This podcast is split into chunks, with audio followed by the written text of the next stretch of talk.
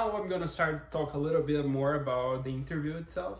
So the interview, uh, depending on the company, they have different formats. Uh, there are usually three type of formats for the interview. Usually after you send your CV and you're selected for the interview, uh, the first interview is actually remote. So it's gonna be a phone screen. You're gonna have like a text editor where you can see the code and your interviewer can also see your code and you're just gonna be use voice to to talk with the interviewer. It's not gonna be a video call usually. So uh, usually this this is interviews like 45 minutes and it's expected for you to do two questions.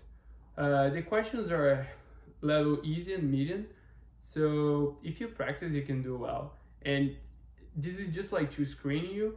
After you, if you do really well in the first one, you already got like an invitation to go to the on-site interview.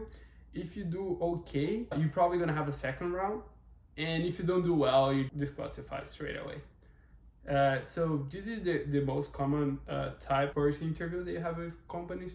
There's also other companies who actually give a homework instead of a coding question. So then in this case, you have the entire weekend to do the homework. After you pass screening interviews or homework, depending on the company you're interviewing to, you actually have the on-site interview where you go there and in the same day, you're gonna do back-to-back multiple interviews.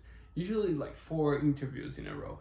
Uh, it's pretty exhausting, so make sure like to the day before to just relax and not do much stuff whenever you go to the on-site interview, most of the, the questions are going to be coding interviews.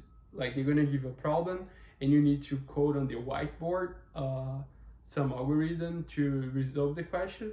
And there's also another type of interview. This, this other type of interview is to understand if you're a good fit for the company.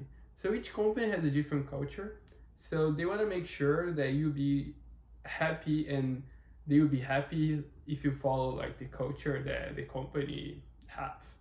So before interviewing for a specific company, just make sure to understand what's the culture about because they're actually going to look for this type of signal when they're interviewing you.